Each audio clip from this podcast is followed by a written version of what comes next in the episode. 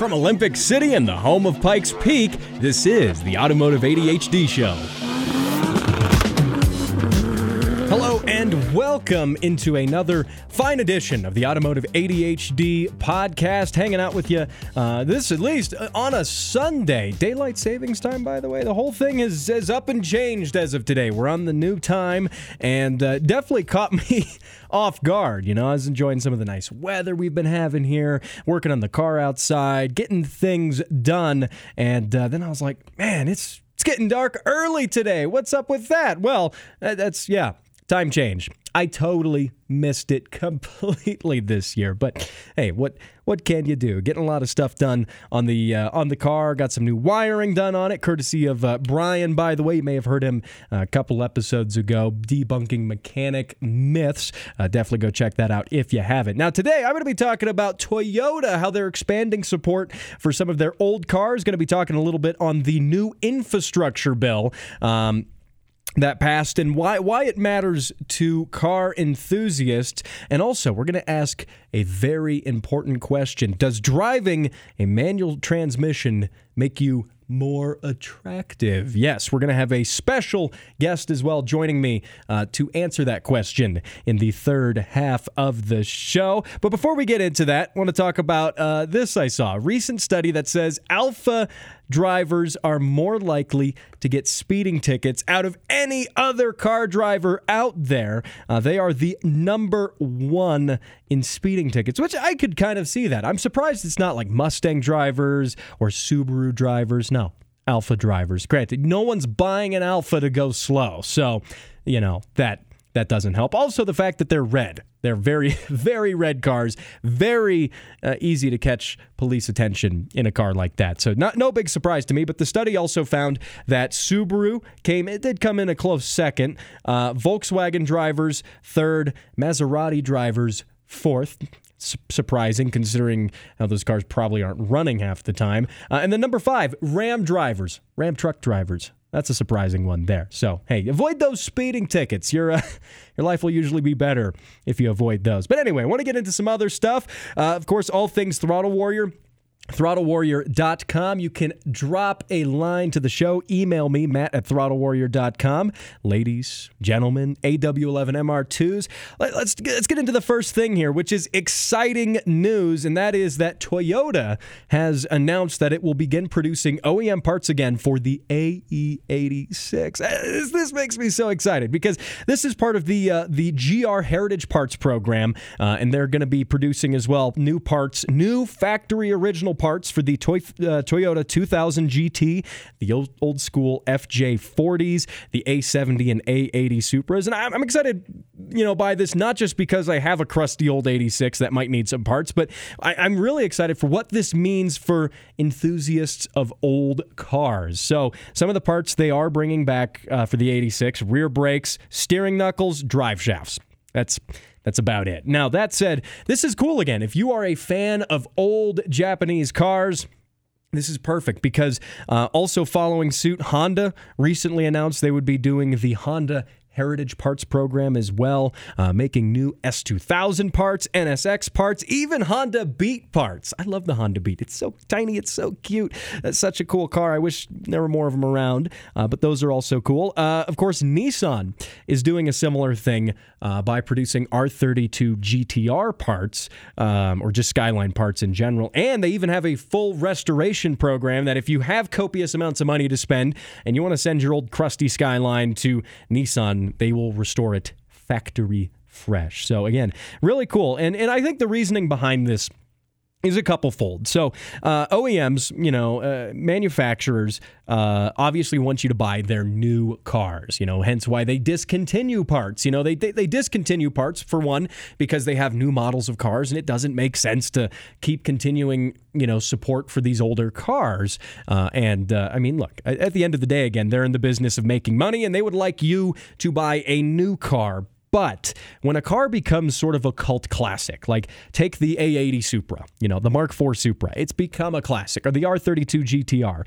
Uh, you know, people are buying those and spending really good money to have those over new models. And, you know, for example, like Toyota, you know, obviously they want you to buy the new BMW. I mean, you know, Toyota Supra. Yeah, that one. Um, and uh, but they know there's a good chunk of people, a very good chunk of people who really want to hang on to those classic classic Supras. They don't want the new one at all. They don't care about the new one. They're never going to buy the new one. Um, and they are going to be keeping their old Supras on the road by buying parts from other aftermarket companies, you know, and, uh, you know, Toyota sees this. They know this and they know that they can start capitalizing on it. Like, okay, they're like, well, sure, if we can't convince you to buy a new car, at least we can still make some money on some parts by selling you stuff for your old car. Now, bear in mind, this is it's a small margin of profit for them. Obviously, their biggest profit numbers are going to be coming from their new cars, uh, and more importantly, not even their sports cars. You know, they don't make as much money producing sports cars uh, as they do producing, you know, Toyota Camrys and Corollas and stuff. Uh, but you know, there's still a little bit of money to be made, and manufacturers again, like Honda, Toyota, Nissan, see people wanting to keep these old cars on the road, and they see them doing that and say, well, at least we can get a little piece of the pie if we supply them some OEM original parts. Now that doesn't mean they're going to start supplying OEM original parts to, you know, your 93 uh, Toyota Tercel or your, uh, you know, your Camry, They're really basic cars, probably not. You know, those cars were kind of meant to be, you know, commuter cars, kind of meant to be a little disposable from the beginning. Uh, not saying they are, but that is how things get viewed at times. Uh, so I think this is actually a really, really good thing. Again, why would the manufacturer want you spending money on aftermarket parts when you could spend money with them? And then they make money, and then you get cool OEM parts that are OEM quality, uh, which is kind of just a win win. Those parts, though, probably do come at a little bit of a premium such is life with OEM stuff. Such is life with ordering anything through a dealer, uh, which, by the way, is how you would, if you were wanting to get any of the uh, Supra parts, FJ40 parts, 2000 GT, A86 parts from Toyota, you would have to order them through a dealer. And you know, we all we all know that's a little more on uh, the expensive side. But I, I, do hope to see this.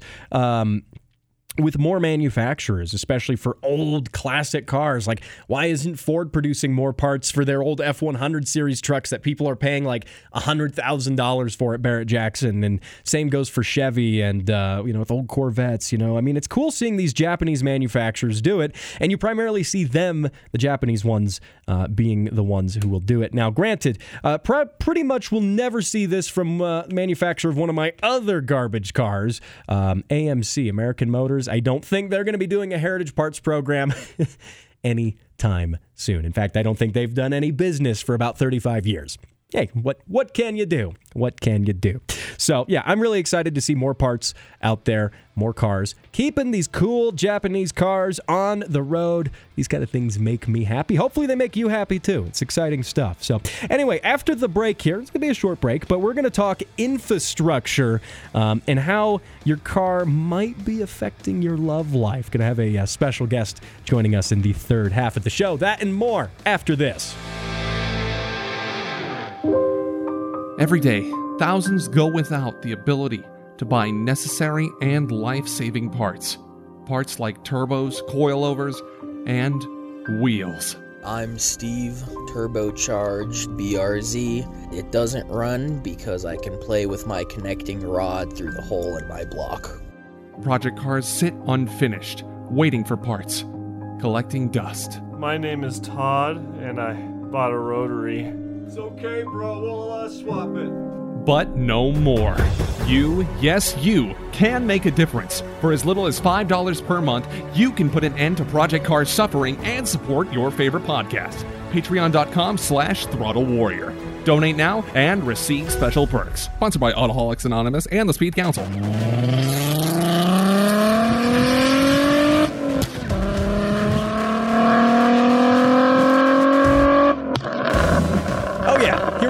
For the second half of the show. Uh, hear those car sounds, by the way. Those could be yours. Devin, Tirso, Ilya have all sent their car sounds in in the past couple of weeks, and you should as well. Record a sound of your car doing something cool. I mean, Tirso sent a sound of his car blowing up. So I could set the bar pretty low there with that. So you should do that. Email it to uh, matt at throttlewarrior.com Com.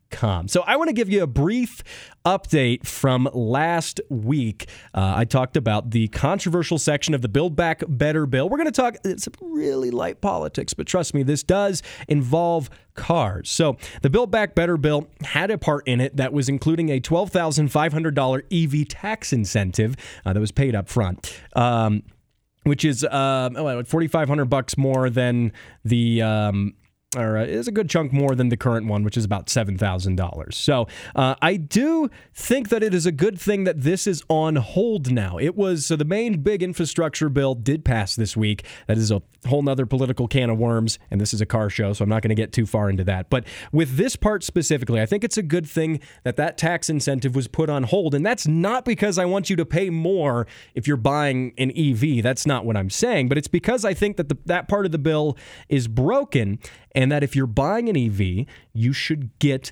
credit, that tax credit for it, whether or not it's from one of the big three automotive manufacturers. Um, now, if you're just joining this week and you didn't catch up with last week's show, um, that $12,500 EV credit um, was only going to apply to EVs, electric vehicles made by union workers, specifically the United Auto Workers uh, Union. And uh, so basically, Ford, uh, GM and Stellantis, Chrysler, whatever. So uh, that's basically what that was going to do. And Toyota put a lot of pushback on this, uh, and so did Tesla by saying that, you know, well, you're excluding other non union work and you're excluding um, non domestic work as well. And that's not very pro consumer when you think about it. When you tell the consumer, well, you could buy a Chevy and you'd get $12,000 off, but if you buy the Toyota, you got to pay $12,000 more. Well, what do you think the consumer is going to do? They're going to go buy the Chevy. And I'm not saying we shouldn't support American manufacturing. For instance, Toyota makes a ton of their cars.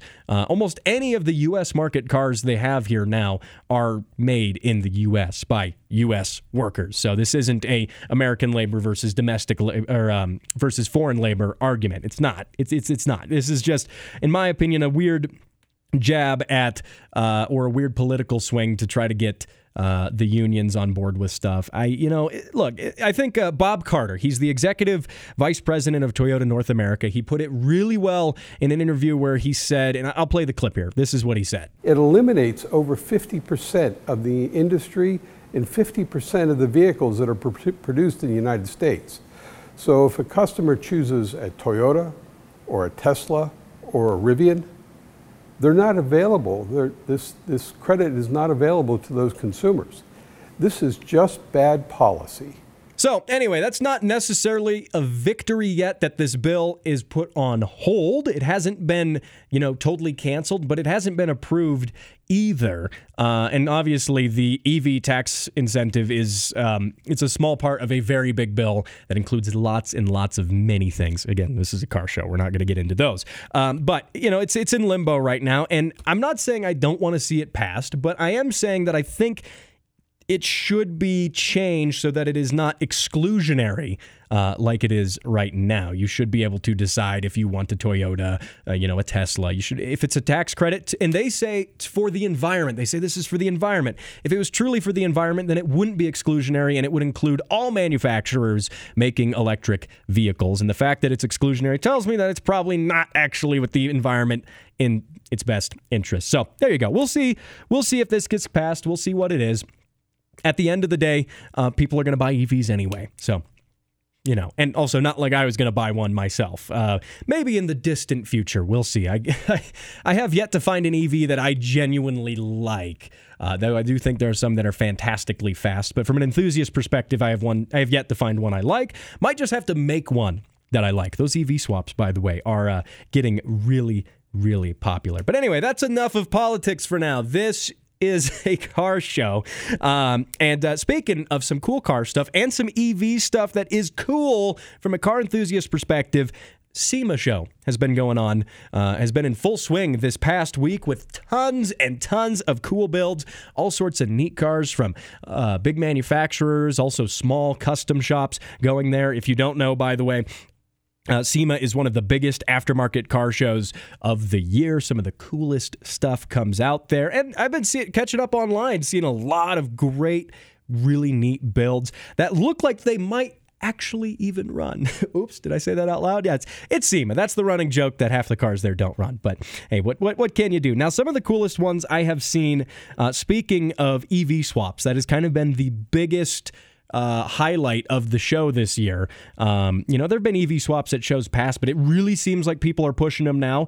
Um, there's a company called Rywire, which uh, makes a lot of uh, like wiring harness products for uh, Hondas and things like that. I've seen them around before, but they have a Tesla swapped Honda S2000 that apparently is very, very quick because, well, it's a Tesla drivetrain with instant torque, instant power in something that weighs a lot less than a Tesla. I think like half the weight. So that is uh, really cool to see that. And you know, uh, speaking of other EV swaps, Ford has been uh, they did a really cool Ford F100 EV pickup build, uh, and they did this to promote their uh, Eluminator. Uh, crate engine. So Ford has uh, started offering uh, that you can buy for reasonably priced, not a ton of money. It's a 280 horsepower crate motor, electric motor that you can buy with all the wiring harness stuff and just drop it into whatever cool old chassis you have. I do think that's actually pretty cool. You can buy two motors and you can have uh, even more power, and you can just basically stack motors, which is cool, and have as much power as you want. Uh, also, going into the non electric realm, the good old gas burning dinosaur munching cars that we love. Uh, Tech Arts, the uh, famous 86 tuner, brought out some really impossibly clean 86 builds. Those were cool. Um, and some other neat stuff too. Like saw a lot of Jeeps out there. Quadratec, the uh, Jeep uh, uh, aftermarket parts catalog, built a Jeep with like a hundred inch gigantic tires. For for some reason, I mean they're enormous, um, and it's like they're enormous, but they're skinny, so they're like thin discs, but they're like 100 inches wide. I don't know. That that was really cool. Uh, someone else built a uh, six door Jeep Wrangler because I've always wanted, you know, more doors in my Wrangler. No, uh, but then Toyota also built the uh, the Tacozilla camper, which looks like it was straight out of the 1970s, minus the shag carpet. That was uh, my disappointment that there was no shag carpet. So if you're gonna build something that looks like it's from the 70s, come on, get that shag carpet. So that is uh, that is all good stuff. Now, of course, uh, you know if you want to see what's going on with SEMA, lots of great photos online, lots of good things. You know, one day soon might hopefully get this show out there and uh, go check out SEMA live. That has been on my bucket list. Don't think that it won't happen. That's going to be pretty good. So now I want to get into uh, something entirely different in the next segment of the show. We're going to be talking about romance, love, manual transmissions. What is there not to love about manual transmissions, but also how they might be affecting your love life? And of course, a special guest is going to be joining me on the show to talk about just that. It's coming up next. And now for how things work with an engineer. Transmissions. Shift. And that was how things work with an engineer. For more of how things work, go to patreon.com slash throttle warrior.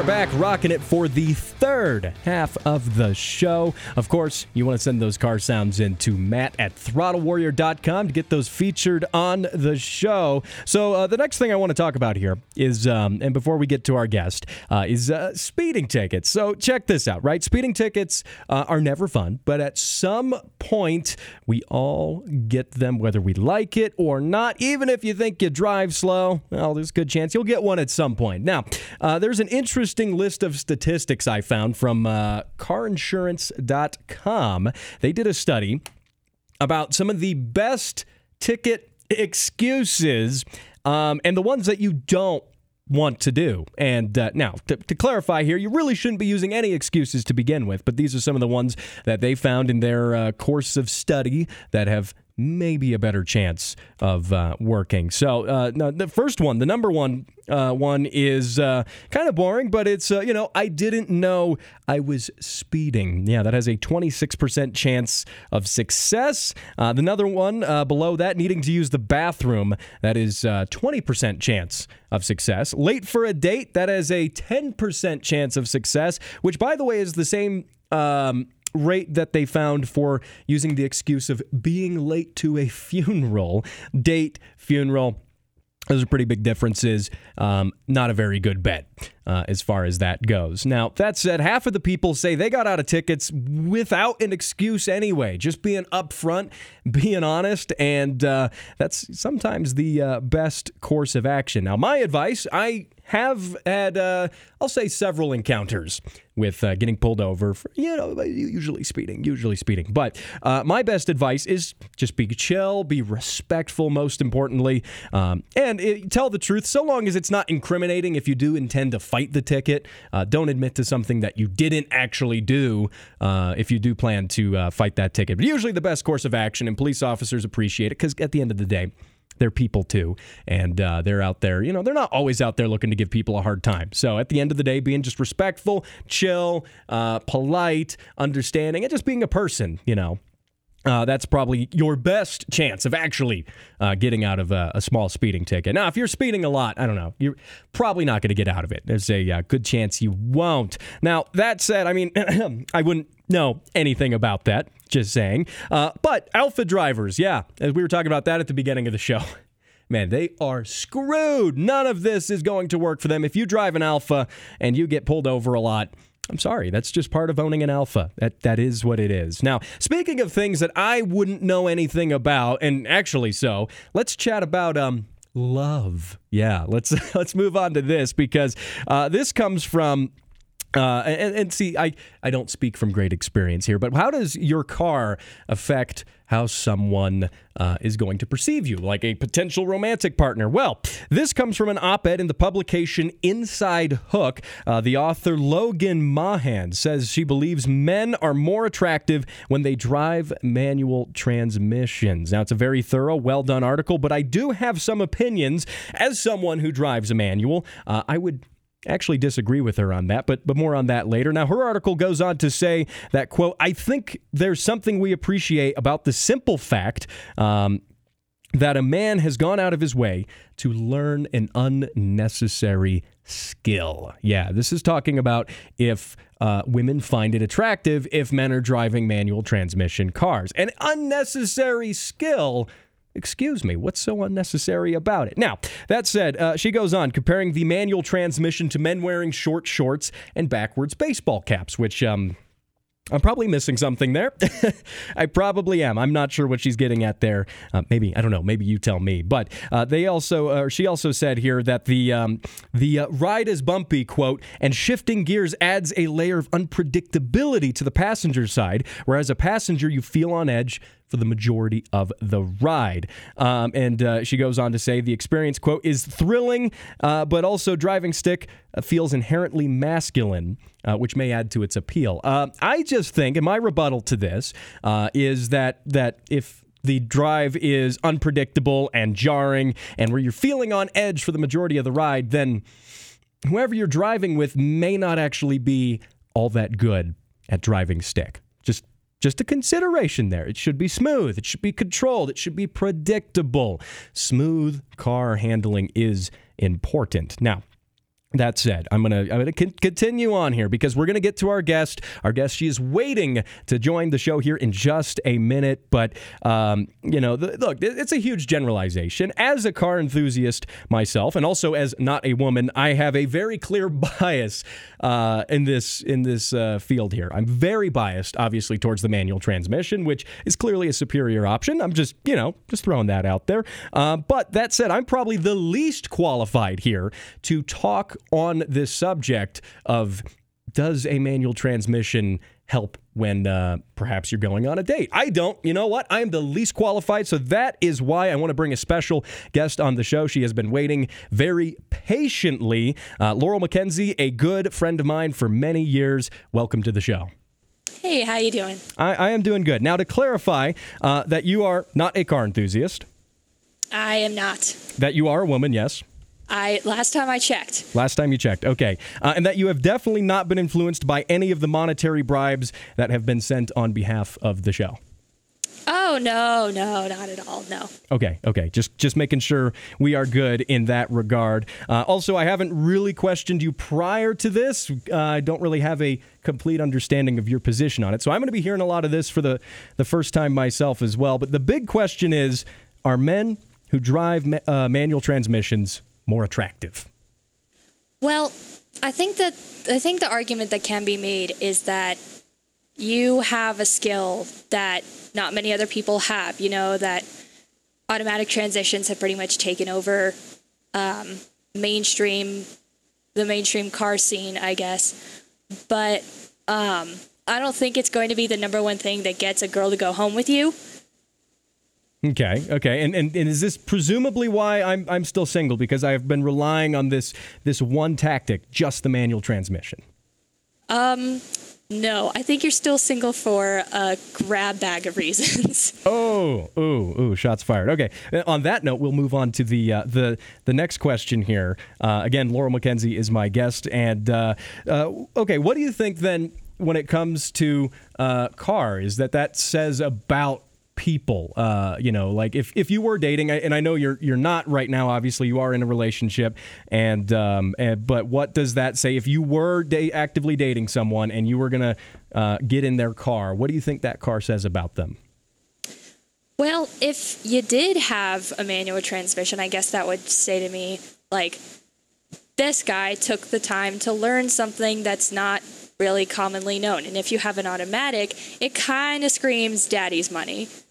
Oh, daddy's money. Okay, okay. So uh, then, when uh, looking looking back at the article I've been I've been talking about here, um, Logan uh, Mahan says uh, that driving, being in a car and being jostled around in a manual transmission car is is more unpredictable and therefore more exhilarating. Do you think that is true? Because my take on that was being jostled around too badly in a car like that just is a sign of uh, poor driver skill on behalf of the driver. Well, I guess it depends on the person and the type of um, road you're running. Um, but I personally think that you know getting jostled around in the car, going super fast, that's that's super fun to me. I just I'm the type of person that just likes roller coasters and going in fast cars. But I definitely know some people that would um, ruin your passenger seat. Now, um, now a- a- again, so when it when it comes to someone's choice of of vehicles, you know, and you do see that that automatic transmission or you do see that manual, is that immediately going to be your first kind of point of reference, or is, is that really like far down on the the bottom of the list? Because my perspective on this, at least my my initial opinion was that no, this is honestly not that that relevant. Uh, though I mean, clearly we're talking manual transmissions are better, but you know that's that's a, aside from it. Is how how far is that when you're waiting? You know, if you're going on a date with someone for the first time, where is that on your your priority list? Um, I'd say that's pretty low, actually. Fair enough. Yeah. Now, would, would that, and here's a hypothetical, like a far out there, would that extend to um, people like you, you've got more and more modern cars, like even electric cars that don't have transmissions at all and are very easy to drive and drive themselves. Do you think in the future, in a world, let's picture this, in a world of like self driving cars, do you think that uh, just being able to drive a car in the in the the distant future would have that same effect? Um, I feel like being able to drive a car would have would would get you two points. I um, I don't know how I feel about of Tesla determining where I go. yep, yep. That is uh, that's one thing we can agree upon here. So there you go. You heard it here first. Driving a manual transmission gets you roughly half a point, according to Laurel. So Laurel, I want to thank you for joining me on the show today. Thank you. And uh, again, see, that's uh, that is some of the perspective I wanted to bring to you. Uh, a perspective different than mine, because again, my perspective is very biased. You know what? And actually, I think that manual transmissions are very, very attractive. Uh, with you know what, with all those synchros and gears, man, those those transmissions, the, the transmissions themselves are hot. just saying, just saying. So uh, there you go. There you go. Again, thank you for joining me, by the way, on this fine edition of the Automotive ADHD podcast. Of course, if you want to interact with the show, email me, matt at throttlewarrior.com. Also, be sure to send in those car sounds, matt at throttlewarrior.com. Again, use an email here. Got a lot of good stuff going. Of course, check out the website, throttlewarrior.com, and you can subscribe to this wherever fine podcasts and this one are downloaded. I will see you next time when I use my Hawkeye Subaru to help out the mob. See you then.